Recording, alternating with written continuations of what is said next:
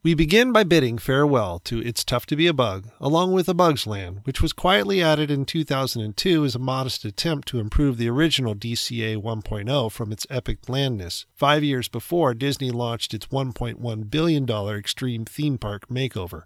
For what it's worth, I rather enjoyed It's Tough to Be a Bug, and some years later, when I returned with my then three and a half year old daughter, there were a few other attractions in A Bug's Land that proved enjoyable for the family.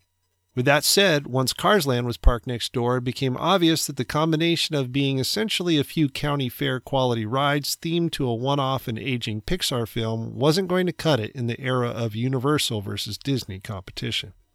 So, most die-hard Disney fans know about the extremely complicated legal gymnastics associated with the Marvel brand, as it was sold off piece by piece to Universal, Fox, Sony, and eventually Disney Studios in 2009 with Bob Iger wrestling Sony into submission to share Spider Man with the massively successful Marvel Cinematic Universe, followed by the Mouse House's likely to be approved purchase of 21st Century Fox, and with it Marvel's X Men characters, all the pieces seem to be in place for Disney to make full use of its new arsenal of comic book gods and goddesses, except for those previously mentioned pesky legal restrictions.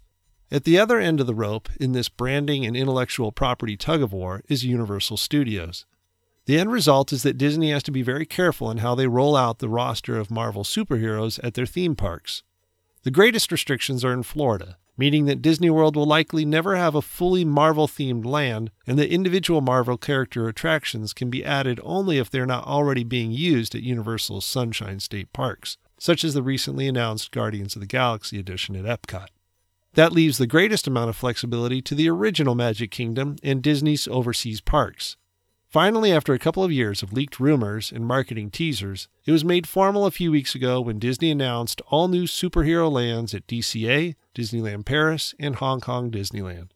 What surprised some was the aggressive timeline for launching these new homes for the Avengers, that being 2020. But in the case of the Disneyland Resort in Anaheim, it makes perfect sense as they hope to bring some balance to the force between the two gates with the launching of Star Wars Land, aka Galaxy's Edge, in 2019. Well, that is enough background. Let's get on with the one thing that all armchair Imagineers love to do speculate. Let's start with the basic footprint. The press release is still very light on details, with the only thing highlighted being the demise of the previously discussed Bugs Land. Already shuttered is It's Tough to Be a Bug, and by the end of the summer, all the rest of the attractions will pass on to Yesterland. Previous comments from Disney's senior executive, Robert Chapek, seem to allude to the backstage parking lot directly east of Cars Land as being a part of the Marvel expansion. Originally, there was talk of this new land consuming a significant part of Hollywood land, but those rumors seem to have gone quiet with Disney giving up on the Eastern Gateway project. So, in the text based version of this podcast, I've included a picture of what I believe will be the approximate footprint for the new Marvel superhero land. You will notice that along with the backstage parking lot and a Bugs Land, I've speculated that the buildings which currently house the Animation Academy and the Hyperion Theater could also be used as expansion space. More on that in a minute. A very practical matter that needs to be resolved is the trolley route. It now feels ridiculously out of place as it rolls towards the new Guardians of the Galaxy, and this will feel even more awkward as the area is fully Marvelized. A simple fix is to send it north into the Hollywood backlot area instead of its current southern route down what is called Sunset Boulevard.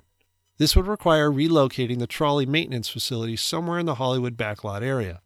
I'll be discussing what to do with this ghost town part of DCA in next month's installment of Armchair Imagineering. Also, I hope that the Imagineers are thinking about how they can preserve an immersive experience for the new superhero land and its neighbor Cars Land. Perhaps they should consider extending the facade of the latter's desert mountain range to obstruct any views of Marvel's attractions, with the exceptions of Guardians of the Galaxy, which unfortunately can be seen from half of DCA. They have done such an amazing job, it seems, in Disneyland with buffering the world of Galaxy's Edge from Frontierland and Critter Country. While they don't have nearly as much space to work with, I'm confident their brilliant minds can come up with a solution. Finally, we can get to the content of this new land beyond that of the already established Guardians presence. Well, let's start with what we do know. Here's how Disney described it in their official press release. At Disneyland Resort, the new superhero themed land will begin recruiting guests in 2020, with even more new experiences to follow. The Guardians of the Galaxy will be joined by Spider Man and the Avengers in what will become a completely immersive superhero universe, furthering the evolution of Disney California Adventure Park. So, this much is clear from this description about Disney's theme park strategy with its Marvel property. If you are a die-hard fan and want to see all of your favorite characters in action, you're going to need to plan a lot of vacations and make sure your passport is up to date. This is a smart money move, even if it's slightly frustrating for those of us who had hoped for a comprehensive Marvel land that could have been an entire third gate at the Disneyland Resort. So, what characters did DCA win in the superhero lottery? The answer is Spider Man. Front and center should be the addition of a new e ticket attraction featuring Peter Parker and friends. What kind of ride?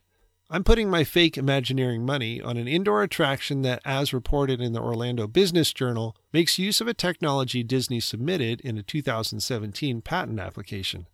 This roller coaster with a swinging sensation will need a good amount of real estate, so I'm pegging it for the southeast corner currently occupied by the parking lot and backstage facilities.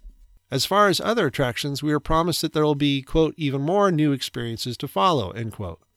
The press release also included three posters, one each for DCA, Disneyland Paris, and Hong Kong Disneyland. Could there be some hints in these as to what other Avengers might be distinctly highlighted in each of these parks? Alongside Spider Man and the Guardians of the Galaxy, the DCA poster includes Doctor Strange and the Black Panther. Personally, I was really hoping they would bring Ant Man and the Wasp to Southern California, but the press release seems to indicate that Hong Kong snagged my favorite pint sized superheroes. My thought was to recreate a facade of Hank Pym's house as the exterior of the formerly It's Tough to Be a Bug building.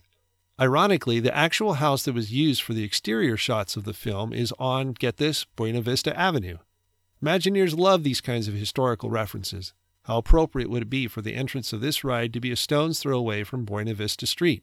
And while the approach with DCA 2.0 is to understand California adventure more symbolically, there are still obvious literal connections to the Golden State and I think the theming of this attraction and the ride itself would be a perfect fit for DCA.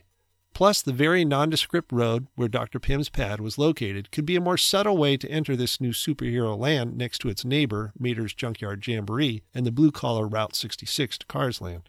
As far as the attraction itself, there is plenty of queue space where patrons can wander in and out of Pym's backyard and house, terminating in a shed where riders get ironically shrunk down to Bugs Land size.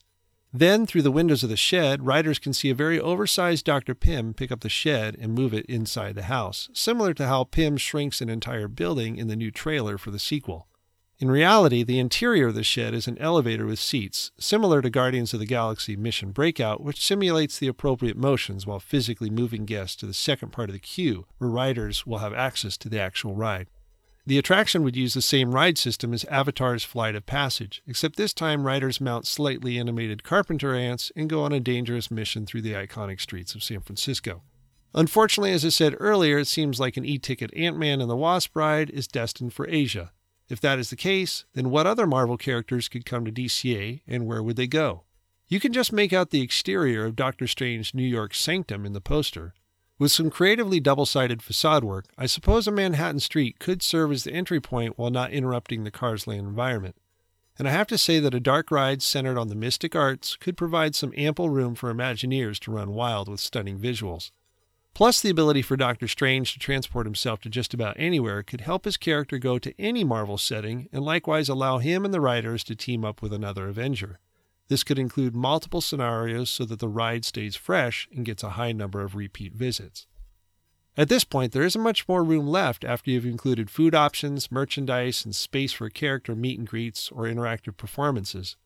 I think these standard amenities are best found in the center of the footprint, which is approximately where most of the current A Bug's Land is found. The exception to this would be what I propose as a sit down restaurant located between Guardians and the new Spider Man ride. Here, guests can pay a premium price for personal visits with their favorite Avengers, just like other restaurants do with other Disney characters, a la Goofy's Kitchen. They could either theme the restaurant to one particular Marvel character and setting, or have multiple dining rooms with multiple themes. As far as food goes, whether it be at the sit down or quick serve offerings, I would love to see an exact replica of the Shawarma Diner from the first Avengers movie. Then what about Black Panther, the other iconic superhero displayed prominently in the poster? Disney is going to want to capitalize on the amazing success of this newest entry into the MCU. This is where I wonder if they can make the north side of Hollywoodland's animation building purely a facade, opening up the south and east side of the building to become the entry point for a Marvel attraction. The other option is the Hyperion Theater at the end of Hollywood Boulevard. However, I sincerely doubt that Disney will want to sacrifice the only legitimate and large indoor performing arts space in the whole resort. Either way, I suspect that should any of these changes happen, it will come as part of a later phase. Spider Man and the basic amenities and area theming will be the first phase, with perhaps one or two more C or D ticket caliber attractions added within a couple of years of its opening. Well, those are my thoughts on what we might expect for DCA's Superhero Land, or whatever handle they come up with for the space. We should start to learn very soon about details as they begin to move forward with demo and construction. But what are your thoughts? I would love to hear what you think about my ideas and some of yours in the comments below. One thing can be said for sure that after these and other new improvements and additions are completed, DCA is aging like a fine Napa County wine. Thank you for listening to this podcast, and remember that you can check out more of my takes on faith, social justice, and pop culture along with other life inspired musings by visiting www.kurtelewis.com. If you enjoyed and benefited from this and other publications featured on my website, would you take a few minutes to show your support? First, you can share it with your friends via social media, text message, email, word of mouth, pigeon bird, cave art, whichever you prefer. Second, if you're listening on iTunes, take a few seconds to subscribe to this podcast and to give it a positive review. Lastly, you can help me to continue to produce these podcasts by making a monthly or one time financial contribution. Click on support on the website to learn more. Again, thanks so much for listening.